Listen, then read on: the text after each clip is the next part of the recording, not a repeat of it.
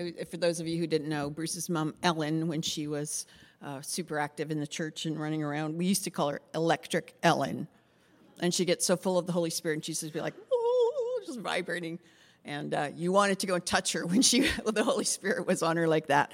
And it just makes me think that, um, you know, when people graduate to the real life, to really full eternal life in heaven, we should just be so full of glory and celebration for them and joy because when you're in Christ, that is totally your graduation to all that you've been preparing for your whole life.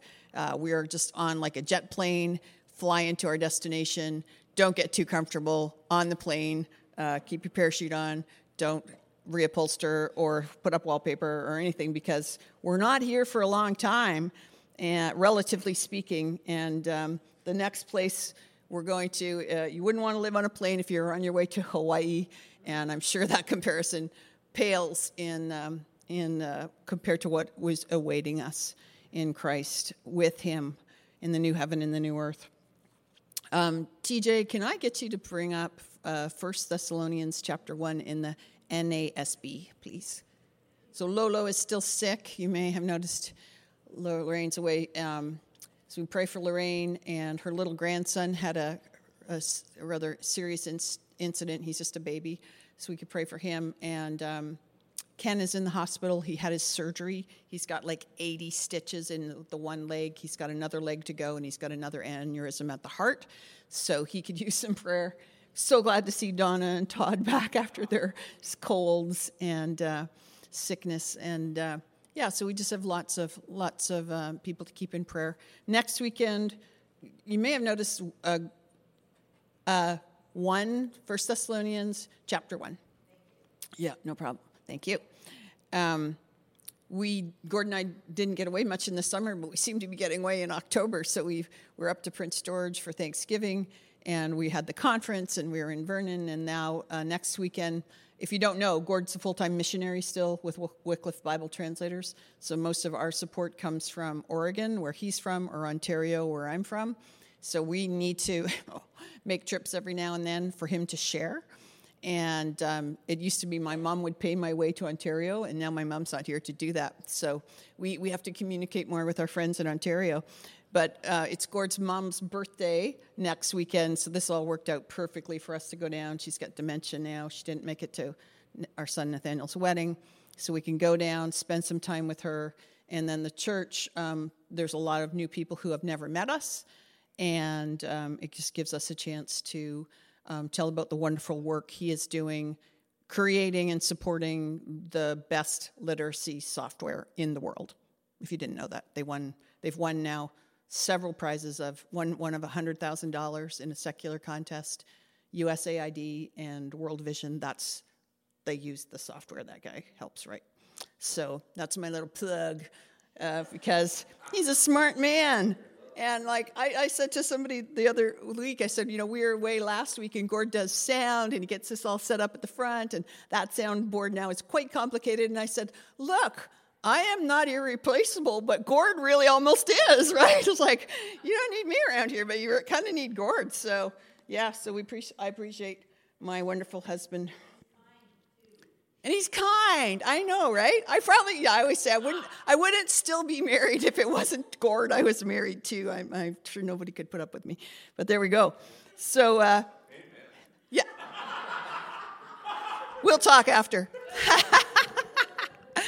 yeah, love you too, So, um, yeah, so bless the Lord. God is, God is, God is so good. And we, um, so I'm, it's ironic that I would be away, we would be away on, on a missionary thing when Carol, our, our missionary that we have adopted um, financially, a small gift monthly. And um, we want to just really connect with Carol in her ministry. And who knows if God won't send a team down there, right, from our church someday. So that's, that's the little thing I have in, the, in my heart. And we'll see what God does. So, uh, bless the Lord. I'm sure we'll really, you will really enjoy Carol, and I'll hopefully it'll be recorded. yeah. So um, there it is. So um, for those who are in the Wednesday morning online Bible study, they'll be going, "Oh, this is rather familiar." Um, but you know what? Like God, I just said, Lord. Um, what's on your heart? And I mean, every, so many things on God's heart right now. Israel, obviously, is, is on his heart. Um, there's so many things in the world.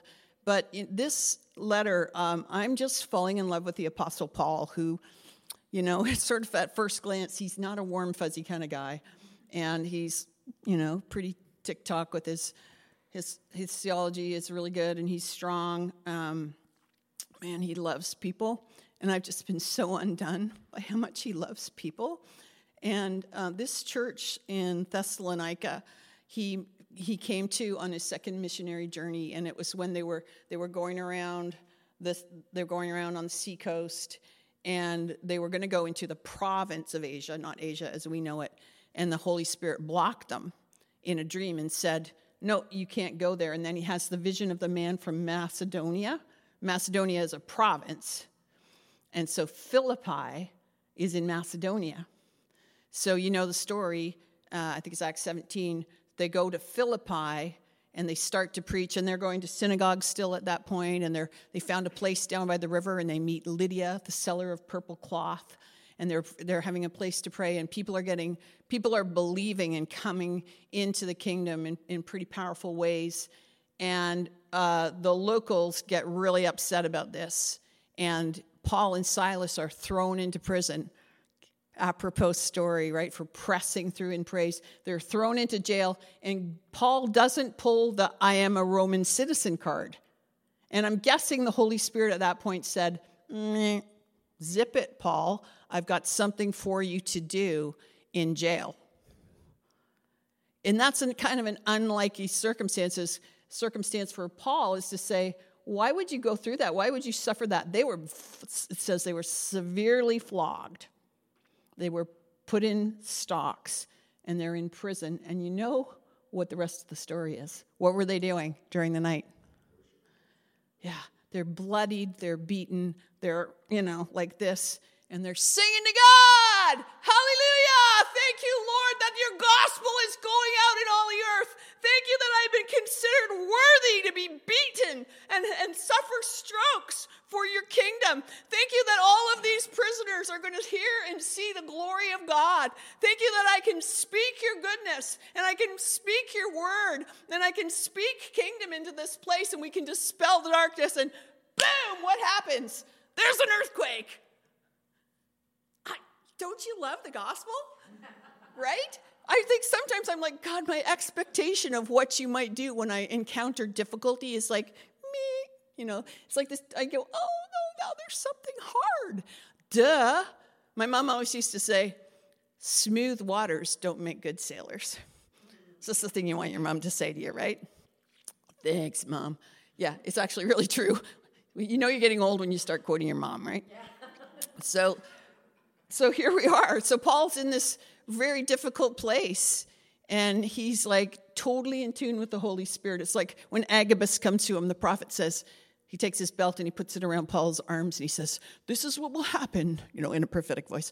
This is what will happen to the man who owns this belt. And Paul's like, I know that, but I'm supposed to go there. Like, you got this right. You heard right.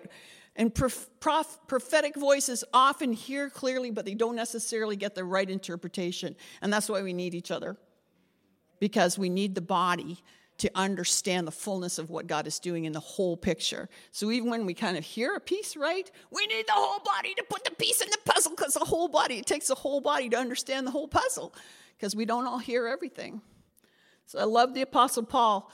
Apostle Paul goes from you know the rest of the story. The church is planted in Philippi, and then he goes around to Thessalonica. And he starts in a synagogue and he preaches to the Jews. And he's only there, get this, three weeks. Read it in the book of Acts. He's there three weeks. Then he goes to Berea. And the Bereans were the ones that says the Bereans were more honorable than the, the Philippians because they checked out what Paul said in the Old Testament in their scriptures. But when Paul started moving around, the, the, the Thessalonian Jews went, Stop those guys. They're after them again. And they had to run off and they ran away. They, they you know, smuggled them away in the night. So Thessalonica had three weeks of the gospel. Three weeks. Three weeks I've had people come to me and say, No, I don't know how to evangelize. I need another course. Good Lord, what do we need? They had three weeks. We need more of the Holy Ghost, is what we need. We need more of the Holy Ghost. We need to just be connected to, the Holy Ghost as Paul what he was. He met Jesus face to face and he said, I'm only going to do what you say. I'm only going to go where you want me to go because that's what I'm here on the earth for. And so here's this letter. So that's my little background to Thessalonians. Maybe you'll never see it the same. I hope not. Because I'm, I'm so stunned, A, at how the Thessalonians are carrying on in the faith after three weeks of exposure to Paul. And we're going to find out why that was so powerful. And then I'm stunned at how absolutely laid down lover attitude Paul has for these people. Because there's no perfect church, right? You know that saying. If I find the perfect church and then I join, it won't be perfect anymore anyway. So don't look for a perfect church, right? So Paul and Silvanus or Silas and Timothy, and they're probably writing from Corinth uh, to the church of the Thessalonians in God the Father and the Lord Jesus Christ. Grace to you and peace. God always point to Bruce when you say the word grace, right? Grace to you and peace. Here's the definition of a Christian for Paul. Here's the definition of church. They are in God the Father and they are in the Lord Jesus Christ. If you are in God the Father and you are in the Lord Jesus Christ, that makes you a church. That makes you a part of the church. It makes you a believer. You cannot be uh, in Christ and not believe, and you cannot believe and not be in Christ. They're the same thing. So sometimes we have this whole discrepancy of, well, is that person born again or not? If they're in Christ, we should know it, right? Nobody's perfect, but it should show. It should show and it should be coming it should be jesus that's coming out of them. So the church that's the word ecclesia the church here's here's the uh, paul and company saying to you guys you're in god and you're in christ. That's what defines you. And uh, grace and peace to you understood from the father right from the godhead. Paul says we always give thanks to god for all of you now, if you studied with me before, you're going to see a few words in there that are going to grab your attention. Anybody? All. And how about giving thanks? How do they give thanks? Always. So all and always, sort of that all all root word, you know. And it says, and I wasn't here, I missed Sean's message on Thanksgiving, but I heard it was awesome and to give thanks at all times in all things, right? And that's the same guy who was singing in prison. It's the same guy who says, Ooh, I guess I'm supposed to go to jail and get ripped to shreds and beaten up for the kingdom. And says, Okay, I'm all in. And he says, We who spread the gospel to you, who gave you the gospel, always give thanks to God for all of you. And I love this because it's not some of you. It's not just like my favorite friends. It's not the people who make me laugh or, you know, jump for joy. I give thanks for all of all of you, all y'all. I give thanks for all of you. And Paul is like sold out. He's so committed to the church, and he's going to tell us why. He also says, making mention of you all in our prayers. And again, I was uh, so it's just interesting how you can be so familiar with words and then that the Holy Spirit can just like take a hold of them and wrap them around your face and go, oh, like, I didn't really think about that before. Sometimes people will say to me, you know, describe a situation and there's a prayer request in that situation. And I will say, I'll pray for you. Or, you know, someone texts me or emails me and I'm like, okay, I'll pray for you. And I want to say, I want to, I, I have learned to follow the example of Terry Joe in this because Terry Joe, if you tell her something that needs prayer, she'll just say, Almighty Father, in the name of Jesus, we just pray for this situation and we give it to you right now. And I'm like, ah, that's the way to do it, right? That is the way to do it. And I, I, I don't think I've ever met anyone who kind of applies that as well as Terry Joe. So kudos, Terry Joe. Seriously, it's a good example. Yeah, right? But we all do. And sometimes we say we will, But then, poof, the next thing comes along in our busy days, right? And I don't know about you, but like my mind can just flit from one thing to another. And I just forget a lot more things than I used to. So, like, people will tell me stuff at church, and I'll say, write it down or text me. Otherwise, it's like it's in outer space, it's gone. I, I don't remember things like I used to. I'm praying about that. But um, it, it is a great idea to uh, make mention of the people in our prayers. And he says, they're always praying. And then the next part, verse three, constantly Look at the words this guy uses, and he doesn't use them lightly. Keeping in mind your work of faith, your labor of love, and your perseverance of hope in our Lord Jesus Christ. A work of faith, a labor of love, and perseverance of hope in the Lord Jesus Christ. These people had known Jesus three weeks or they'd heard the gospel three weeks. I don't know what the time gap is between then and when he's writing them, but they've they don't have a New Testament. They're just starting. This is the earliest letter in the New Testament, by the way. This is the oldest letter in the New Testament. And they they have the you know, and, and some of them were Jews, but it sounded like more of them were Gentiles. So they don't even necessarily have access to the Old Testament and they have the Holy Spirit, and as we we're going to see, they have the example of Paul, and they're going for it. And so James says, faith without works is, yeah, it doesn't say faith without works is alive and healthy and acceptable. It says, when you are born again by faith, through faith by grace, when you're born again, that God has prepared, Ephesians, God has prepared works ahead of time that you would walk in them, those good works. So here's the Thessalonians, they're walking in faith, and it looks like it's it looks like Jesus. It looks like Jesus showing up wherever they go, right? Work of faith, labor of love, persevering in hope, and it turns out he's going to tell us why they had to persevere. Persevering in hope in our Lord Jesus Christ in the presence of our God and Father. We live in the presence of the Lord. Everything we do is in the presence of the Lord. And this is interesting. It's why I asked for us to look at it in the NASB, because now he, you know, Paul has these these long run-on sentences. So we're still going with the same sentence. Verse four: knowing brothers and sisters, beloved by God, His choice of you. This is a guy you would you just would like to have, you know, as your next door neighbor. He's just But the interesting thing about the way he's written this sentence and it obviously made sense in Greek, but it makes less less clear sense in English. And by the way, brothers and sisters, he says 28 times in his two letters to the Thessalonians brother it's it's brothers it's adelphos but it's brothers and sisters it's the church it's you guys. And he 28 times brothers and sisters brothers and sisters brothers and sisters my beloved brothers and sisters.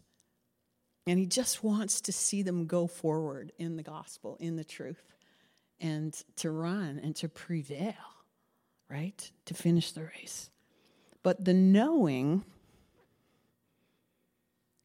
on first reading, like, who do you think the knowing is talking about? Who knows that they're beloved of God and chosen of God?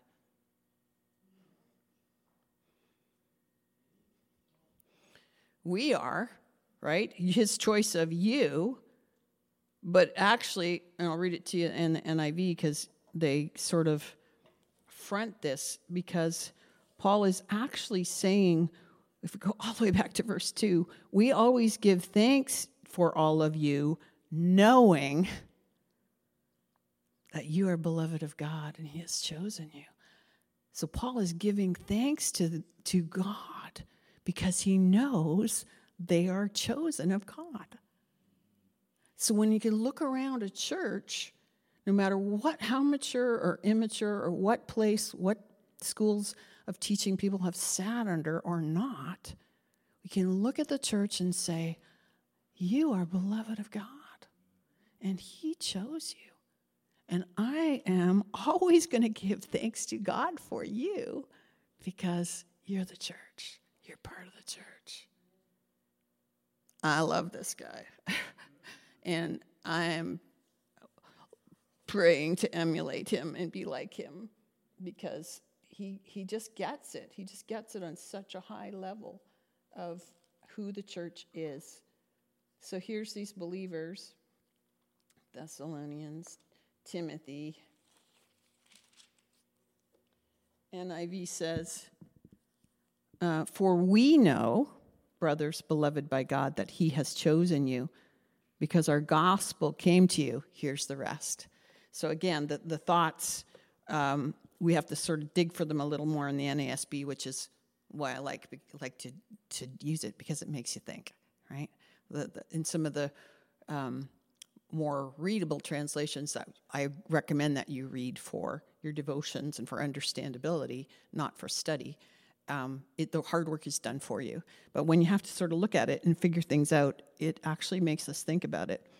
So Paul knows that the Thessalonians are beloved and chosen, and so that we know that too. Sometimes we need to remind ourselves as part of our true identity, child of God, right? Chosen by Him, loved by Him.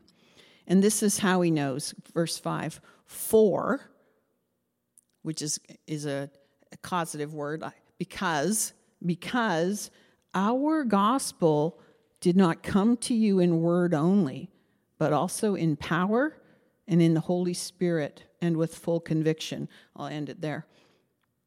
I know that you are beloved and chosen of God because our gospel, I want you to think about this. Paul's, uh, Paul will often say, My gospel. And you think, wow, Paul, like that's pretty arrogant, right? Your gospel.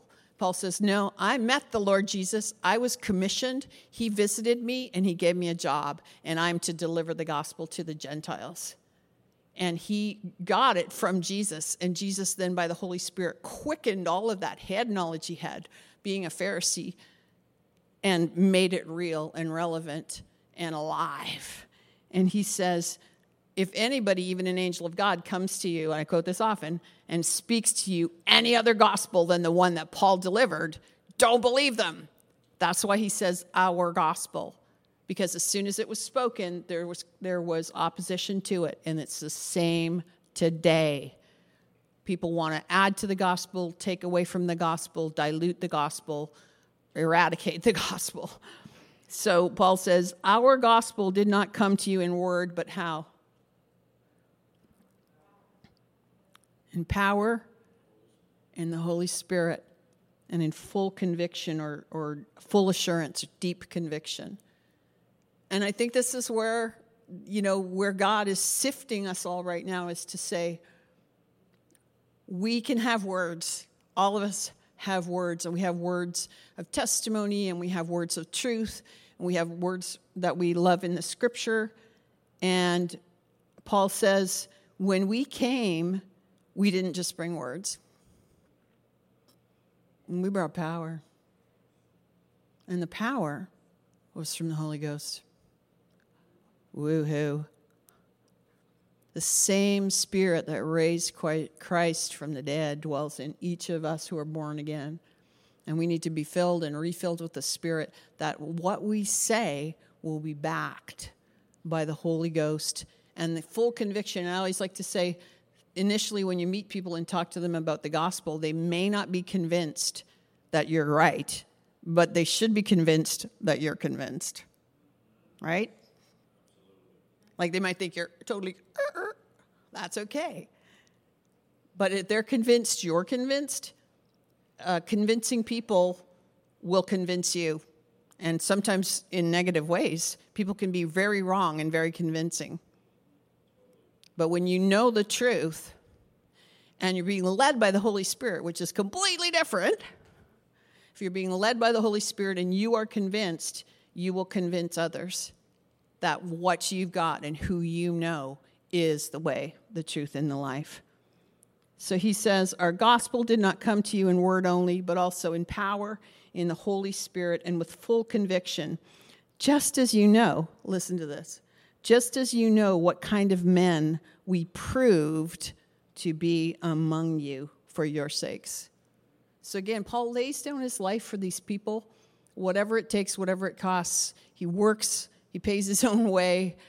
He, you know, he has he has uh, Tim circumcised at one point, so we don't give offense. Everything for anything for the gospel. There is nothing too much to ask of Paul for the kingdom of heaven. He's he's dead to his himself and his own agenda. He will lay it down for to see people come into the kingdom. So he can actually say, "You know what kind of men we proved to be among you, and we were we were people who who were homogenous."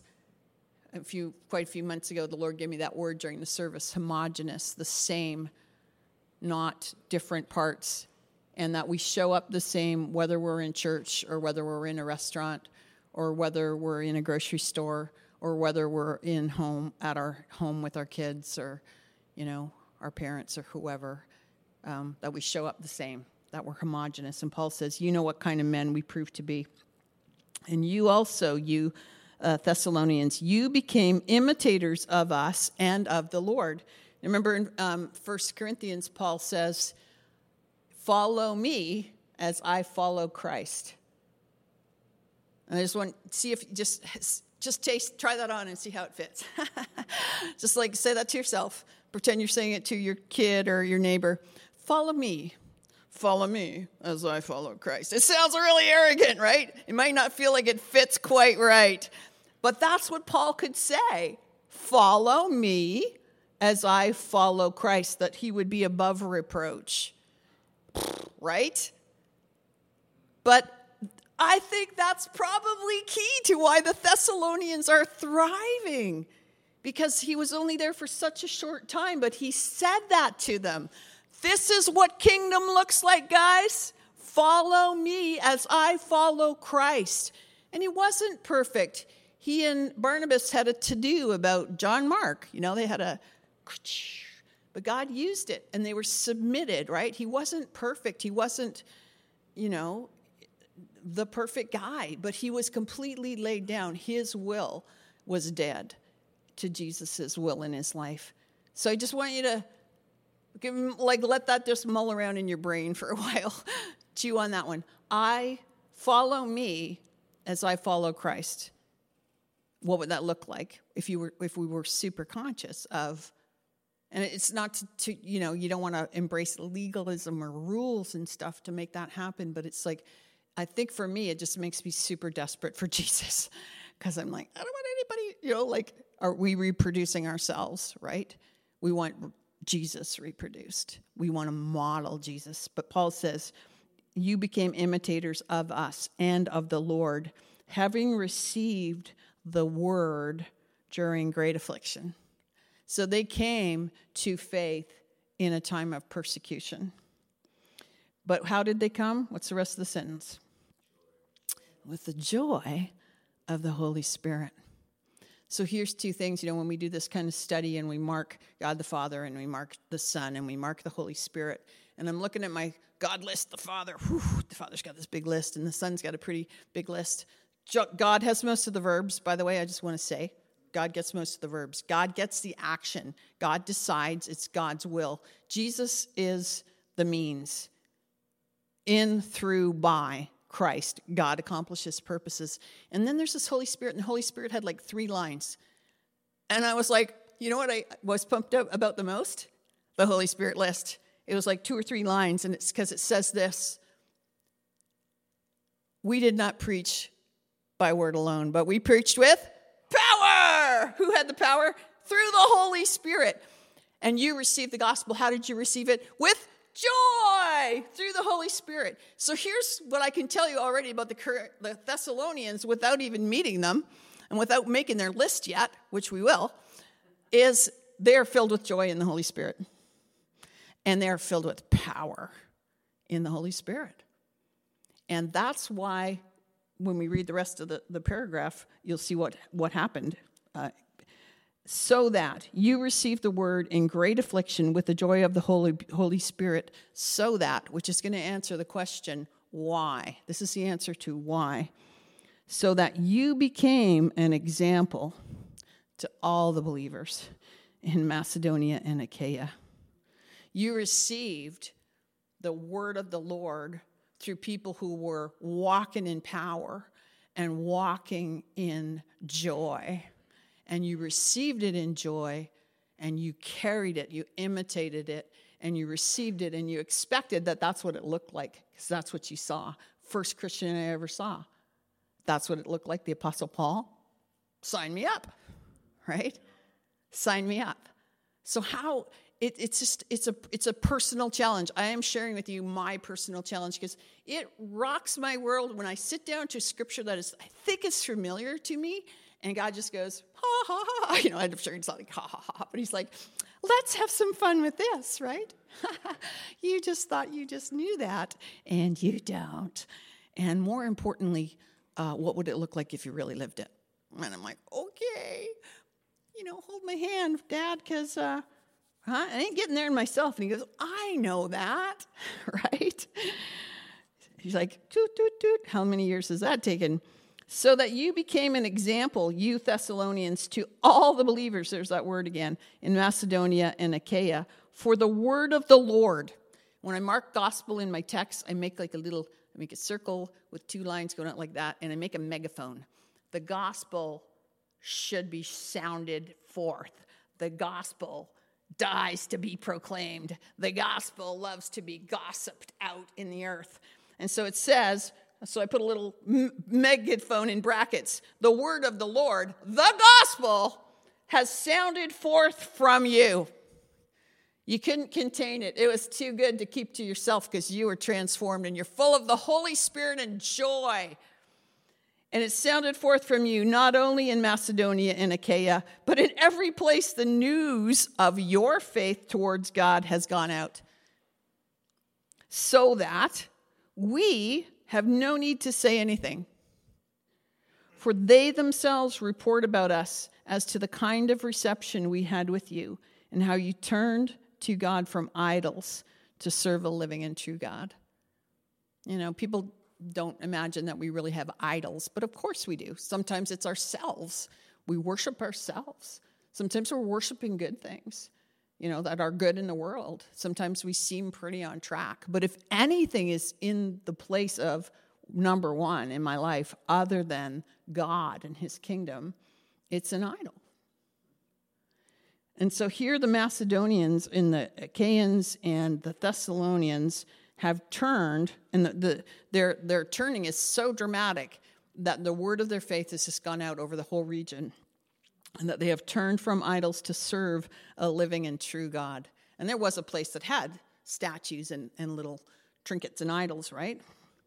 And then get this, verse 10 and to wait for his son from heaven. And so on the Bible study, you know, I said, How many of us are waiting for the Son from heaven? And there, you know, kind of a long pause.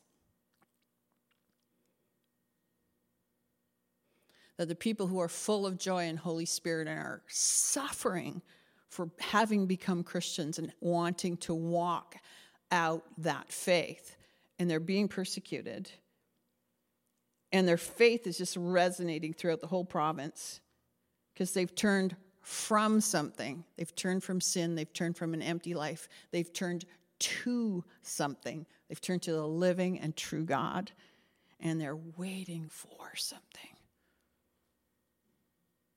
You know, waiting for is like, it's like waiting, waiting for, I'm not going to say a bus because bus schedules are really flaky, I find in my life, but trains often, like I've been to, been to Switzerland and um, use that train system.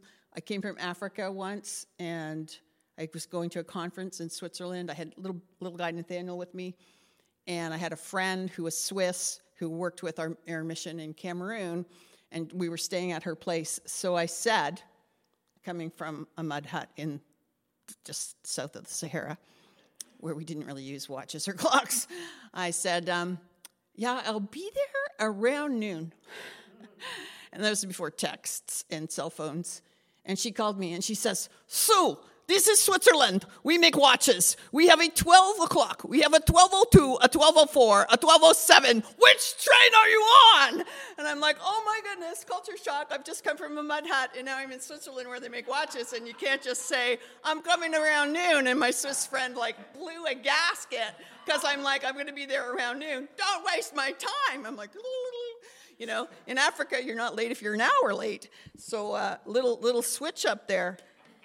Swiss trains, you don't wait very long. That's what Jesus waiting is like.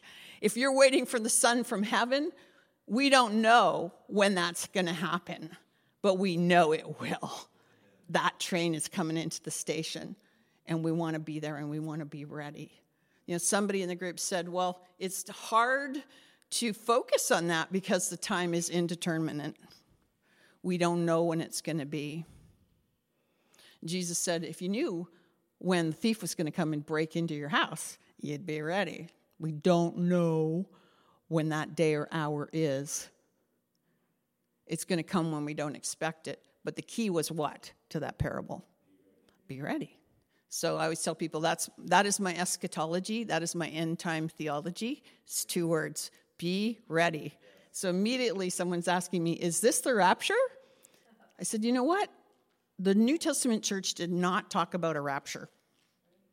They talked about the second coming of Christ. That's it. The second coming of Christ. And that's actually what 1st and 2nd Thessalonians is about.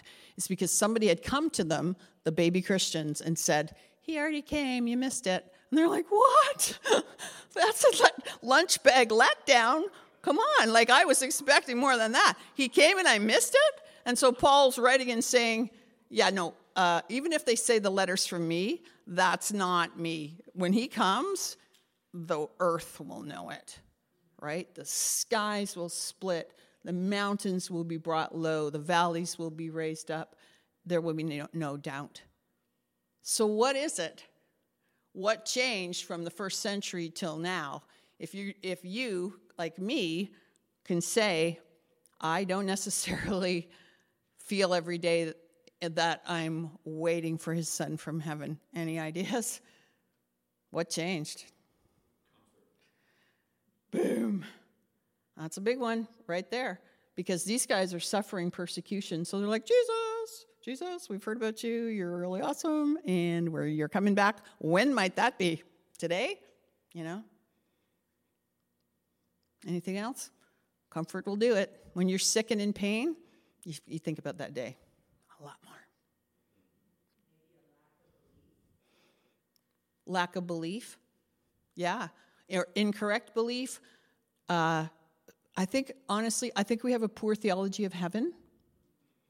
I don't know, like, quite a while ago, Gord uh, preached a sermon here about heaven, and it's because we'd both read uh, Randy Alcorn's book on heaven, which generated much discussion at our house because a lot of what we believe in Christendom is tradition and not very grounded in the scriptures. And then when you actually look at the scriptures, it it reconfigures what your belief about heaven is. And I would say that course correction to true belief about what heaven, what we know of heaven, because we don't know a whole lot, but that was one of the things Jesus came from heaven. He says, I've come from there, and I've come to show you what heaven is like and what the Father's like and so that we can have all of you little people with Christ in you and the Holy Spirit in you bringing a little taste of heaven, taste and see, right? A little taste of heaven to the earth that's not uh, fully on board yet, till we have the new heaven and the new earth. And so I think I think um, that's part of the part of the thing is we're comfortable. Um, a lot of our black gospel songs from the slaves in the southern United States that were working cotton fields and being beaten and killed and raped and abused. And what do they sing about? Gonna put on my shoes and walk all over God's heaven, heaven, heaven. I'm looking for heaven because it ain't here. It's not where I am. It's not where I'm working all the time in the hot sun getting thrashed. So people who are in the earth now who are suffering persecution for their faith. You can guarantee that's one of the descriptions that fits them. They have are working faith, they are laboring in love, they're persevering in hope, they're filled with power in the Holy Ghost. The sound of the gospel is going forth from them, and they're waiting for his Son from heaven, whom he raised from the dead. He, God, the Father, raised Christ from the dead. That is Jesus, who rescues us from the wrath to come. It's interesting there. God raised Jesus from the, pa- from the dead, past tense. Jesus who rescues us, present tense. From the wrath to come, future tense. Whose wrath? It's God's wrath. So Romans 1, as those were studying Romans, uh, Romans tells us the wrath of God is presently being poured out on those who disobey. And you can see that in the earth. God gave them over to their sin. Three times it says, and he gave them over to a reprobate mind, or he gave them over to whatever he's, um, Paul is talking about in that instance. What word does Paul use to describe how the Thessalonians um, impacted or acted towards their area? Verse 7. I'll give you a little hint.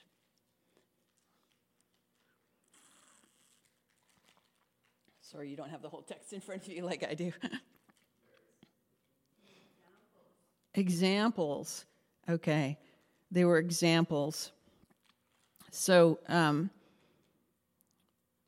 there's we have imitators. You became imitators of us who brought the gospel and of the Lord, and then you guys became examples for someone else to imitate.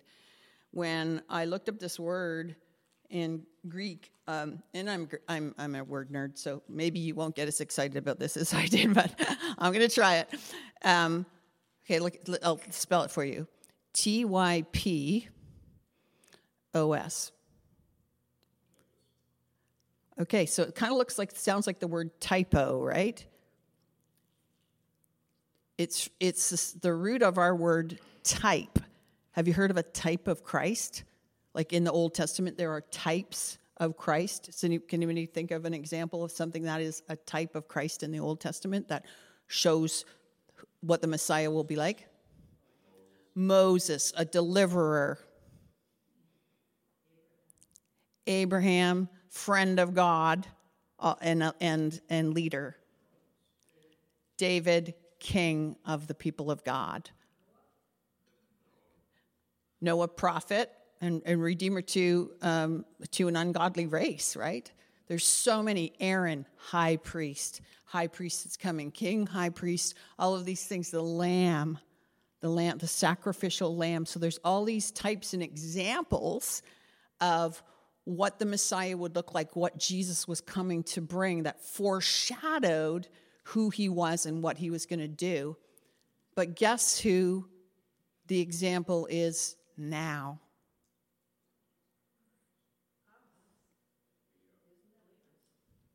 You Thessalonians became a, a type. You became a model. You became an example. You became a type of Christ to everyone around you. So I'm like, what? I've never thought of that before. I thought all the types of Christ were in the Old Testament. I'm like, I'm a type of Christ. Oh my goodness. It's a crazy idea. I, God has these crazy ideas of trusting fallible people with eternal you know, promises and responsibility. There are so many parables in the New Testament. Jesus talks about there's a king and he comes and he gives his servant so many talents and stuff, and then he goes away and they, he waits to see what they do with it. There's tons of parables like that, an uncomfortable number, actually. And he is saying, You are a type. You're a type of Christ. But you don't have to figure it out and do it yourself on your own because you died. It's no longer I who live. I was crucified with Christ. It's Christ who lives in me. The life I live, I live by faith. So then I believe, like I literally, I'll just be transparent because I'm usually quite transparent. When I go to prepare a message, I'm like, God, what do I say? What do I say? And, and, and inevitably, he just goes, what is like, what is affecting you the most in your life right now? Because if you can remember that, that is the thing, that is the basket of fish that I did something in your life and I multiplied fish and I did a miracle and I changed something in your heart and then you took a basket home and then you feed someone out of that basket. So like literally every time I go to speak, I'm like, I, have to I have to die. Eh, right, Bruce? You just you just have to die and lie it down and say, I have no idea how this is gonna come out. I have no idea. And then like and then when I when I get to that place where I just go, my job is to have faith. My job is to have faith because I have nothing of value to say to people that's going to impact their life or heart, even their moment, much less their life, right? But God, you do. So then by faith, to say, whatever I do, to do it all for the glory of God. And you are all types of Christ. And all we have to do is say, yeah, Jesus could do, Jesus could be a really good type of Christ, right? I don't know anybody else who could. Jesus could do that. He could be a type of Christ. And so it's just us yielding to Christ in us to say, Jesus, be a type of Christ and model the kingdom to everybody around me, because that would be glorious, right? Amen. All right, let's pray. Thank you, Father. So, Lord, I just I just thank you for your your incredible plan because we don't tend to entrust major things. Like we don't let three year olds drive a car, and we don't entrust major things to people who are not uh, proven and uh, eligible for that role. And yet we are made eligible and qualified. Scripture, Paul says, you are qualified to participate in the family and be a saint by the blood of Christ and by your faith in everything that He's done and given to us. So, God, I, I thank you that you have these crazy, wild ideas that uh, we would never think of, and that you entrust us with this precious pearl of the gospel. Lord, that the man who went and found a pearl and sold everything he had to get that, or the guy who found the treasure in the field. And you said, Yep, uh, you guys are capable stewards. More than that, you're my kids. More than that, you're examples to the world because you house your temples of my son. And so, Lord, we, we just, I just marvel at that. Just marvel at that, that honor, that privilege of even being to carry a smidge of the glory of God. And so I, I, pray for myself and for all of my brothers and sisters here, whom I dearly love in you, that we would walk in fullness, that we would know the power of the Holy Spirit and the joy of the Lord that is our strength, and that we would be strong, Lord. We're not, we're not great in number, but we're not looking, as Bruce likes to say, for bums in seats. Lord, we're looking to build people to make that you would make us strong in you and that we would be types and examples that we could say, Follow me as I follow you, God. In the mighty name of Jesus. Amen. Amen.